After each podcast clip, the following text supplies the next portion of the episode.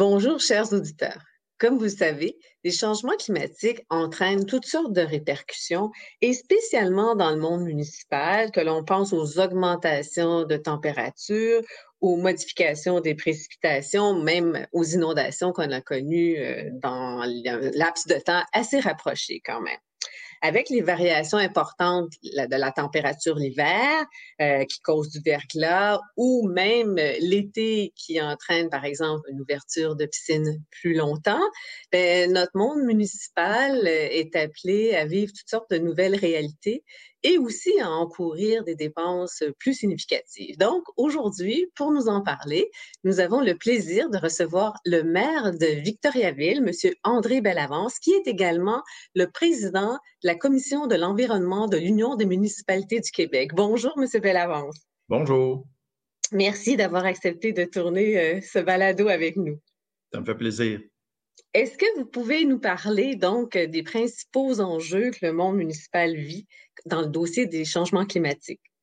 Bien, il, y en a, plusieurs. Il faut, comprendre que les municipalités sont aux premières quand arrive une catastrophe naturelle, quelle qu'elle soit. Puis on en a vu au cours des dernières années. Je me rappelle qu'il n'y a pas si longtemps, c'est en ouvrant la télévision, en regardant ce qui se passait dans d'autres pays, euh, qu'on constatait que les changements climatiques avaient des effets. Puis tout à coup, euh, en ouvrant la télévision, on s'est aperçu que c'était aussi chez nous. Euh, on n'a qu'à penser à Gatineau, là, qui a eu des inondations deux années de suite, une, tornade. Euh, la municipalité, une des plus grandes au Québec, a été affectée euh, passablement par ça. Donc, on sait que on sait que ça arrive chez nous là. Et les citoyens, ben, ils, se tournent vers leur municipalité quand arrivent de tels événements. Donc, nous, on est vraiment, vraiment impactés. Euh, que ce soit par les inondations, euh, les, érosions des berges, euh, tout le monde est touché maintenant, et même l'accès à l'eau potable, c'est un enjeu d'ailleurs pour la ville de Victoriaville. Puis c'est certain que les citoyens, quand il arrive de tels événements, ben oui, bien sûr, les autres paliers de gouvernement sont interpellés, mais tout de suite, c'est la municipalité qui est, qui est au premier rang. Tout à fait aux premières loges. Est-ce que vous diriez que le transport est l'enjeu le plus important dans le domaine des changements climatiques pour les municipalités? C'est certain qu'on n'a qu'à regarder euh, statistiquement parlant là, à travers le monde, euh, les transports en général, c'est euh, le plus grand émetteur de, de GES. Alors, euh, les municipalités, on n'est pas différent des autres, c'est sûr. C'est un, un, enjeu euh, qui est partagé par tout le monde, pas seulement les municipalités, euh, les autres paliers de gouvernement, comme je disais tout à l'heure. c'est certain qu'ils sont de grands émetteurs par toute l'économie. Notre économie tourne énormément du côté du transport. On a arrêté un petit peu au Canada de, de se servir du train, quoique ça a recommencé. Mais on a beaucoup de transports routiers, c'est bien sûr. Euh, alors, c'est très important. Euh, euh, c'est pour ça que les municipalités se tournent beaucoup vers les autres gouvernements qui peuvent nous aider concernant l'amélioration dans le transport collectif. Nous, on est une ville de, de près de 50 000 habitants. Et on n'a pas l'impression, en tout cas, on a plus de difficultés à toucher les sommes d'argent qui sont annoncées. Pourtant, c'est des milliards de dollars de la part du gouvernement du Canada, le gouvernement du Québec aussi, mais des sommes d'argent considérables dans l'aide au transport collectif. On a toujours l'impression que c'est pour les plus grandes municipalités seulement. Que ce soit Montréal, que ce soit même Québec, euh, que ce soit Toronto, Vancouver. Bon, les, sommes d'argent, on dirait qu'elles vont là, mais nous aussi, on a des besoins de ce côté-là. Alors ça, c'est sûr que ça peut aider à la diminution des GES si on est capable d'offrir à notre communauté euh, des services concernant le transport collectif, le transport actif, euh, les stationnements incitatifs pour euh, certaines municipalités. Alors, dans la relance de l'économie actuelle, c'est une des demandes qu'on fait, c'est certain. Ça, ça va. la relance de l'économie, puis la lutte au changement climatique, c'est deux choses qui, peuvent très bien l'ensemble. Oui. Ben, vous, vous, venez d'en évoquer un peu, mais je me demandais si vous aviez imaginé des solutions justement pour essayer de combattre les émissions des changements climatiques dans le domaine du transport? Il y a plusieurs municipalités qui, on le voit, là, on a, qu'à regarder, euh, on ouvre le journal, puis on se rend compte qu'il y a plusieurs municipalités qui ont mis en place euh, des solutions, effectivement. Ici même, on a un plan de mobilité durable, c'est tout récent. On veut améliorer, on a déjà beaucoup de, pistes cyclables, par exemple, mais on a beaucoup de choses à améliorer. Euh, la ville de Victoriaville, ça fait des années qu'on s'est équipé en véhicules. On a commencé par des véhicules hybrides. On a maintenant des véhicules électriques. Euh, nos camions euh, plus lourds, là, à cette époque-là, la technologie était peut-être moins évoluée, euh, fonctionnent au biodiesel, mais on est en train de se tourner aussi vers l'électrique. Là. Je vous annonce peut-être un petit, un petit primeur, mais on va avoir là, probablement un camion totalement électrique sous peu. Félicitations. Des, gros travaux, oui, on devrait faire ça. les stationnements, je parlais de ça tout à l'heure. On a investi, on a eu une subvention pour ça aussi, mais on est en train de refaire, évidemment, comme dans toutes les municipalités, plusieurs stationnements et on va le faire euh, beaucoup plus écologique, donc pour l'écoulement des eaux pluviales, euh, beaucoup plus de verdure, donc on diminue les îlots de chaleur. Alors ça, ça existe aussi ailleurs. Vous avez d'autres municipalités, je parle beaucoup de Victo, là, mais c'est important de parler des autres aussi. Mais à Trois-Rivières, euh, ils sont en train de créer un plan de gestion des déplacements. À Sainte-Julie, les transports collectifs, c'est gratuit. Alors, mm-hmm. euh, ça, c'est une, euh, une des solutions, bien sûr, qui est importante pour faire en sorte que les gens euh, l'utilisent de plus en plus. À Plessisville, tout juste à côté de chez nous, c'est une plus petite municipalité, mais qui est aussi très versée dans le développement durable. J'espère qu'on sert d'exemple, mais ils nous servent d'exemple aussi, donc on, se partage les meilleures pratiques. Mais eux, ils ont instauré un système d'autopartage avec les véhicules de la ville. Donc, ah! il y a des véhicules de la ville électriques qui sont disponibles pour la population. Ah, ça, c'est vraiment spécial. Alors, il y a, toutes sortes d'idées comme ça qui peuvent faire en sorte qu'on puisse réduire les émissions de GS.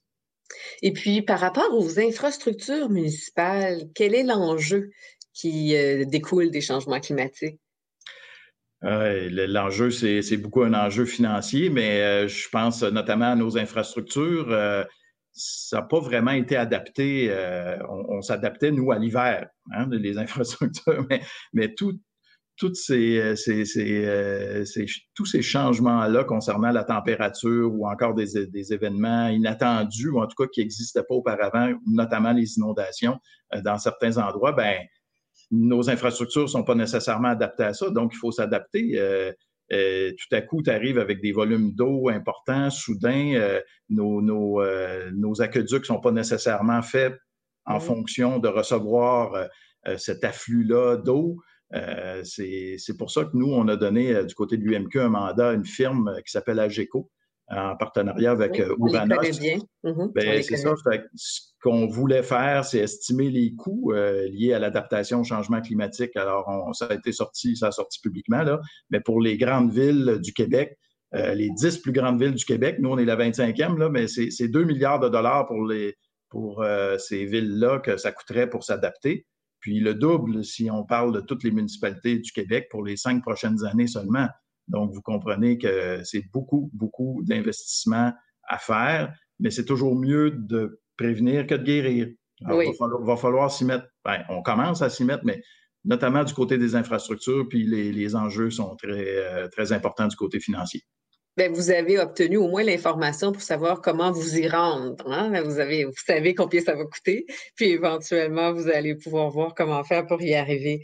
Euh, comment vous pouvez contribuer aussi à la réduction des émissions de gaz à effet de serre dans le domaine municipal en ce qui concerne les bâtiments? Bien, il y a encore là des exemples. Il y en a un qui me vient en tête, euh, c'est Varennes, avec qui on a des, bonnes relations également, où euh, il y a déjà un bon moment, ils ont construit, euh, je ne veux pas me tromper, mais il me semble bien que c'est une bibliothèque là. c'est une bibliothèque à Varennes qui est zéro émission, là, je veux dire, elle est autonome du côté énergétique. donc, c'est un, ça peut devenir une espèce de projet pilote, si on veut, pour les autres. Je ne pense pas qu'il y ait une multiplication de ce type de bâtiment-là, mais on sait que ça se fait. C'est possible de le faire. On a juste à aller visiter la bibliothèque à Varennes. Euh, Cause Abscal, j'aime ça vous parler de ça parce que c'est la municipalité, le village natal de mon père. Eux, ils ont développé un projet de chauffage euh, à la biomasse forestière pour des bâtiments municipaux, des bâtiments scolaires, même des bâtiments religieux. Alors, euh, on sert euh, des résidus forestiers finalement euh, qui autrement resteraient là dans la nature là, pour aller chauffer des bâtiments. Donc, c'est vraiment intéressant. Si je reviens à, notre exemple à nous, parce qu'il y a plusieurs municipalités avec qui on a partagé aussi ce programme-là. Depuis 2011, Victoriaville a un programme qui s'appelle Victoriaville Habitation durable. Et ce qu'on a fait, c'est au lieu d'inciter nos gens à aller vers des normes déjà existantes, là, Leeds, par exemple, pour ne pas la, nommer. Euh, c'est bien correct, là, c'est correct. Il y a d'autres endroits où on faisait des quartiers spécifiquement euh, écologiques. Mais nous, Victoriaville, on voulait que ce soit pour tout le monde, partout sur le territoire de la ville de Victoriaville, pas seulement pour des quartiers plus élitistes, si on veut. Et VHD, ben, c'est des subventions qu'on donne à notre population. On fait ça avec les entrepreneurs, en collaboration avec eux, pour faire en sorte que les, les, les, habitations soient plus durables.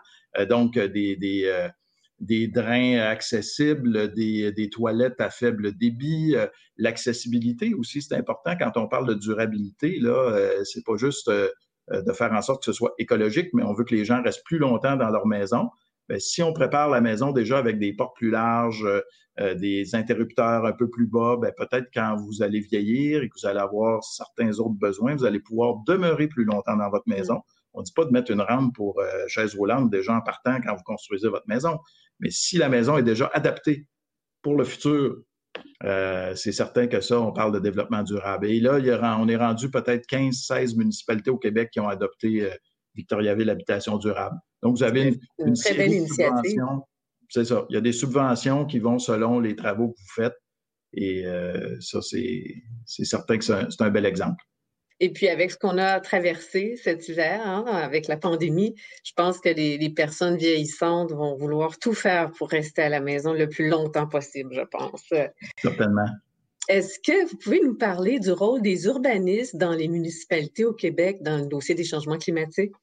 Bien, c'est important. En tout cas, si je regarde euh, ceux qui travaillent pour nous ici, je vous parlais tout à l'heure du plan de mobilité durable. Ben, c'est sûr que ça vient de, nos gens hein, qui, euh, c'est vraiment important comme fonction. Euh, l'aménagement du territoire, c'est la clé finalement dans cette évolution-là, si on veut, du climat. Il euh, faut l'appeler comme ça. Ça va, ça va pas changer du jour au lendemain. On sait qu'on parle de lutte au changement climatique, mais de revenir en arrière, c'est peut-être pas réaliste. Alors, ce qui va se passer, c'est que ces changements-là, on va les subir, il faut s'adapter à ça. Puis, euh, ben, si, comme moi, les maires euh, du Québec euh, ou ailleurs au Canada, on n'est pas tous des urbanistes, là, les élus municipaux, ça vient de toutes sortes de milieux. Là, fait qu'il y a des spécialistes qui sont là, heureusement, qui travaillent avec nous, qui sont là me donner un fier coup de main. Quand je parlais du stationnement Pierre Laporte tout à l'heure, ben, c'est un bel exemple aussi qui vient de nos gens de dire voici ce qu'on est capable de faire, voici ce que ça peut améliorer. Puis nous, les élus, ben, on a le beau rôle, nous, on coupe le ruban. Mais, faut, je suis contente euh, d'entendre ça. Je, suis contente d'entendre que les urbanistes vont avoir un rôle déterminant dans l'évolution des, ah, villes dans les, dans les, prochaines années. Ils l'ont eu, mais dans le dossier des changements climatiques aussi. Est-ce que vous avez commencé euh, dans le monde municipal, bien sûr, à discuter puis à prendre des mesures euh, par rapport à l'adaptation au changement climatique? On en a parlé un peu tantôt, mais est-ce qu'il y a des mesures particulières que vous devez prendre? Euh, oui, déjà, euh, effectivement, quand je parlais des infrastructures tout à l'heure, euh, nous, on est en train de, regarder tous les aménagements qu'on doit faire, les améliorations à nos bâtiments.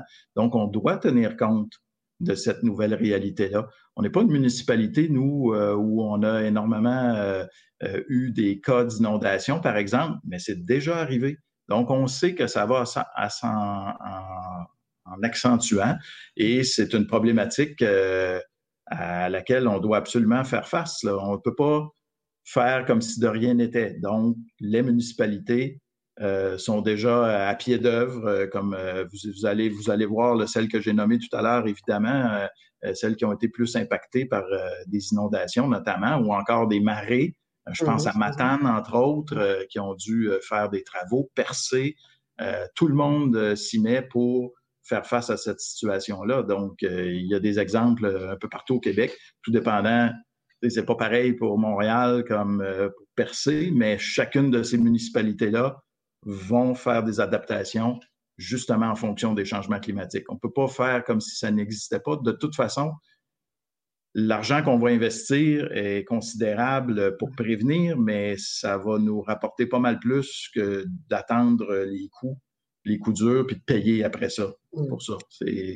ça fait une grosse différence si on, si on est un peu plus prévenant. Ça m'amène justement à vous demander, euh, bon, on, sait toutes les répercussions que ça peut causer là, au monde municipal. On a parlé des inondations, les changements de précipitation, les changements de température. Et donc, ça amène beaucoup de nouvelles ressources financières, bien sûr, euh, des ressources humaines euh, dans une, à une époque où les contraintes fiscales sont assez importantes. Comment euh, les villes sont équipées pour assurer la résilience au changement climatique compte tenu de ces contraintes?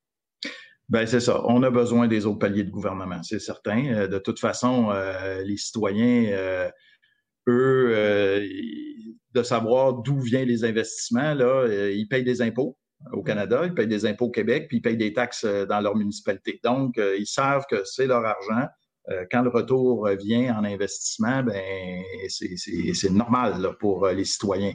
Donc, les, de savoir qui va, payer quoi, ben il faut ben, il faut, c'est la revendication qu'on fait régulièrement, mais les autres, les paliers de gouvernement du Canada et du Québec ne sont pas sans savoir que nous, nos revenus viennent essentiellement des taxes. On n'a pas 56 mhm. euh, euh, solutions. Euh, jusqu'à maintenant, en tout cas, on, essaie de négocier des, façons de, de, faire qui sont peut-être plus innovantes, mais pour l'instant, c'est comme ça que ça fonctionne. Donc, c'est certain que les municipalités ont des revenus qui sont limités. il faut absolument que les, les, gouvernements soient là. On l'a dit tout à l'heure, je, je viens de les retrouver, les chiffres, mais pour chaque dollar investi en amont d'une catastrophe, donc en prévenant, comme je disais tout à l'heure, on sauve de 9 à 11 dollars pour chaque dollar. Alors, euh, c'est important que. Ben, c'est important que Québec et Ottawa sachent ça.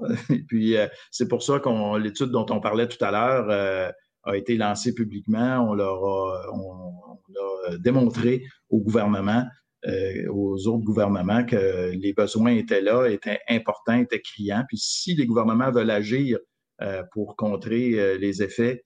Euh, je pense qu'en investissant pour aider les municipalités, c'est une des, très bonnes façons. Nous, on a l'expertise aussi. On parlait des, urbanistes tout à l'heure, en, aménagement du territoire, tous les travaux qui sont possibles de faire, on, a fait cette démonstration-là. Maintenant, il faut que les sous suivent. Mmh ça serait quoi votre plus grand souhait, ou même on peut parler d'un rêve, là, pour réduire les émissions de gaz à effet de serre dans le monde municipal? Ben, le rêve, je pense qu'on a déjà commencé. Donc, euh, je rêve, je rêve qu'il faut être réaliste. c'est pas, un rêve, ça. Mais euh, c'est certain que pendant, euh, je dirais, écoutez, je suis dans le monde municipal depuis quatre ans, donc c'est assez récent, mais j'ai quand même été député fédéral pendant 11 ans. Donc, j'ai côtoyé des, le, milieu municipal de très près pendant toutes ces années-là. Et euh, ça n'a pas toujours été égal. On a eu même des gouvernements. Euh, j'ai eu à faire face à des gouvernements en face de moi quand j'étais dans l'opposition euh, qui ne croyaient pas au changement climatique. Ça, ça existait, ça. Je ne dis pas que ça n'existe plus. Je pense que ça existe de moins en moins. Donc, dans le milieu municipal, ça existait aussi. Il y a des gens qui se disaient que c'était, ça avait déjà été comme ça dans le passé, que c'était cyclique, que c'était pas nécessairement des causes humaines c'était naturel. Puis là, je pense qu'aujourd'hui, les, les, scientifiques nous l'ont démontré que tout le monde, à peu près, je veux dire à peu près, est conscient de ça. Faut pas se, faut pas se décourager en se disant que notre voisin, le, le, le, plus, le pays le plus puissant au monde, a un président qui ne croit pas vraiment à ça. Il faut, faut nous se prendre en main. Je pense que les municipalités sont bien placées. Euh, pour euh, déjà agir. Donc, euh, mon rêve, il est en train de se réaliser. Je pense que la, ben la, sensibilisation est rendue au point où c'est rendu une conscientisation. Puis, M. Bellavance, on termine toujours avec cinq questions un peu plus ludiques. la première, c'est quel est le, mot que vous préférez le plus dans le vocabulaire du développement durable? Dans le vocabulaire élargi ou juste développement durable? Comme vous voulez. ben, durable, c'est durable parce que, tiens, euh, récemment, j'ai changé mon lave-vaisselle, il y avait huit ans seulement. C'est pas très durable, ça. Mais la, durabilité là, dans, le développement durable, euh, elle revêt une importance euh, vraiment capitale, c'est-à-dire que pour moi, c'est assurer la pérennité, la pérennité de non seulement de nos infrastructures, mais de la qualité de vie de nos citoyens. Je, je, ratisse un petit peu plus large, mais c'est comme ça que je le vois.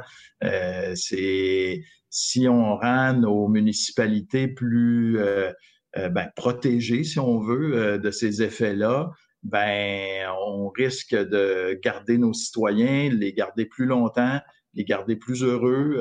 et je, pense que ça fait partie, en tout cas, de, je dirais, des certainement des enjeux euh, qu'il faut euh, adresser euh, très, très rapidement, puis ça, les citoyens suivent aussi. Puis la personne que vous admirez le plus dans le domaine du développement durable? Ben, ça, c'est pas dur pour, euh, pour un Victoria Villois, là, c'est Normand Maurice. Normand Maurice, ben oui, j'aurais dû deviner, oui, effectivement. c'est pas tout le monde qui vous répondrait ça, mais nous, chez nous, là, c'est certain que non, Normand Maurice, pour l'expliquer aux, gens qui euh, nous écoutent actuellement, c'est un enseignant qui est malheureusement décédé maintenant, mais euh, qui enseignait aux élèves en difficulté.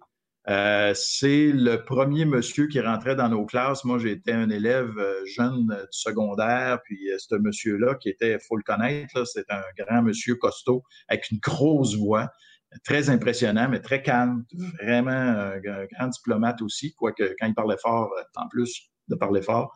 Euh, il mettait son poing sur la table, ça, faisait bouger les gouvernements. Mais ce monsieur-là, c'est lui qui arrivait puis nous disait aux élèves, euh, vous savez, ces, feuilles de papier-là que euh, vous utilisez en classe, vous on ne met plus ça dans les poubelles. On met ça dans un petit panier bleu et ça, ça va être recyclé. On va refaire d'autres papiers avec ça. Donc, il nous a, on a commencé comme ça. C'est le père de la récupération au Québec, Normand Maurice. C'est lui qui a créé les premiers CFR où des élèves en difficulté, justement, il enseignait à ces élèves-là, euh, vont apprendre à travailler, mais surtout dans le domaine du recyclage. Euh, ici, ça a été le premier se faire au Québec. Il y en a près d'une trentaine maintenant euh, où des, jeunes peuvent apprendre, retourner sur le marché du travail et vont travailler, par exemple, à, récupérer des téléphones cellulaires, vont travailler avec Hydro-Québec pour récupérer tout, tout ce qu'il y a dans les lampadaires, les fils, les, les, les, encore, il y a des, je connais pas ça, mais il y, a, toutes sortes de, de, de, matières qui sont récupérables dans les lampadaires au lieu de les envoyer directement à l'enfouissement. Alors, il y a plein de, plein de possibilités qui sont euh, apprises dans les CFR. Euh, peinture récupérée, ça a été créé ici à Victoriaville. L'entreprise est encore ici. C'est Normand Maurice qui a été le précurseur de ça. Donc, vous pouvez acheter maintenant en quincaillerie de la peinture qui est récupéré, qui vient de, de, de, peinture recyclée finalement.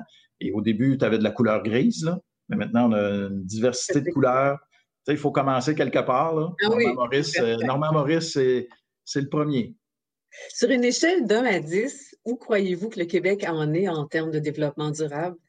Vous allez me trouver plate, là, c'est difficile de, comme ça. Moi, je suis juste le maire de Victoriaville, là, mais euh, je vais dire. Peut-être dans, dans, le monde municipal. OK, 5. je vais dire 5 parce que quand je dis vous me trouvez plate, c'est parce que je vais, je vais dans le milieu. C'est pas la note de passage, c'est vrai. Euh, il y a beaucoup de choses qui ont été faites euh, jusqu'à maintenant, donc c'est ce qui fait en sorte qu'on a quand même des points, mais il y a encore beaucoup de choses à faire. Donc, je me dis qu'on est probablement à mi-chemin. Euh, faut jamais arrêter. Je ne sais pas si on va attendre, atteindre le 10 un jour. Je pense pas, parce qu'il faut toujours, toujours. Et en plus. ben oui, puis on va subir d'autres, euh, probablement d'autres changements euh, qu'on ne prévoit pas nécessairement. Si on n'y arrive pas là, aux fameuses cibles et tout ça, il va falloir s'adapter à ça aussi. Mmh. Et c'est pour ça que je me dis, à mi-chemin, c'est quand même, je le vois d'un côté positif, malgré tout. Quelle est, selon vous, la plus grande fierté du Québec dans le domaine du développement durable? Euh, ben, la plus grande fierté, euh, moi, je, je, vais y aller avec euh, la protection de notre eau potable. on a, j'étais, je parlais tantôt quand j'étais député, je me rappelle des négociations avec les États-Unis sur le libre-échange, par exemple. On avait, on s'était assuré que qu'on protège l'eau potable du Québec euh, pour pas que quelqu'un arrive avec ses gros sabots puis euh, prenne notre eau potable puis mette ça dans des bouteilles puis vende ça partout dans le monde.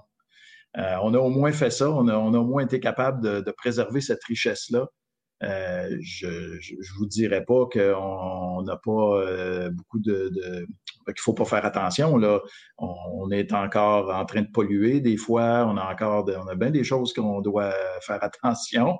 Mais je pense qu'on a cette qualité-là au Québec euh, d'avoir préservé l'eau potable. et il faut, faut, continuer à le faire. Là, faire attention à. C'est une belle ressource, vous avez raison. Puis, notre dernière question. Quelle est la plante l'arbre ou l'animal dans lequel vous souhaiteriez vous réincarner si, bien sûr, la réincarnation existait? bon, j'adore les chats, mais j'ai aucune idée si ça me tenterait d'en être un. ben, on va rester dans le. Si on parle de nature, je vais, je vais y aller du côté euh, des plantes, même si, bon, euh, ben, il, y a, certains arbres qui vivent très, très longtemps, mais je vais dire un sapin. Euh, mm-hmm. J'aime l'hiver, j'aime la période des fêtes.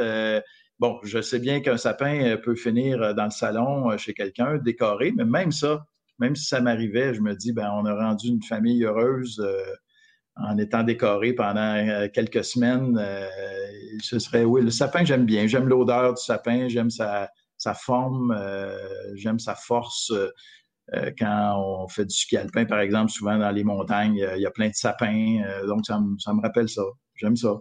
C'est très beau. Alors, si vous étiez un sapin, vous rendriez les gens heureux. ben, euh, j'aimerais mieux rester dans la nature, mais si jamais je finissais dans le salon de quelqu'un, ben, ça serait au moins ça. Ah, ben, monsieur Bellavance, c'est très agréable de pouvoir tourner ce balado avec vous. Je vous remercie beaucoup.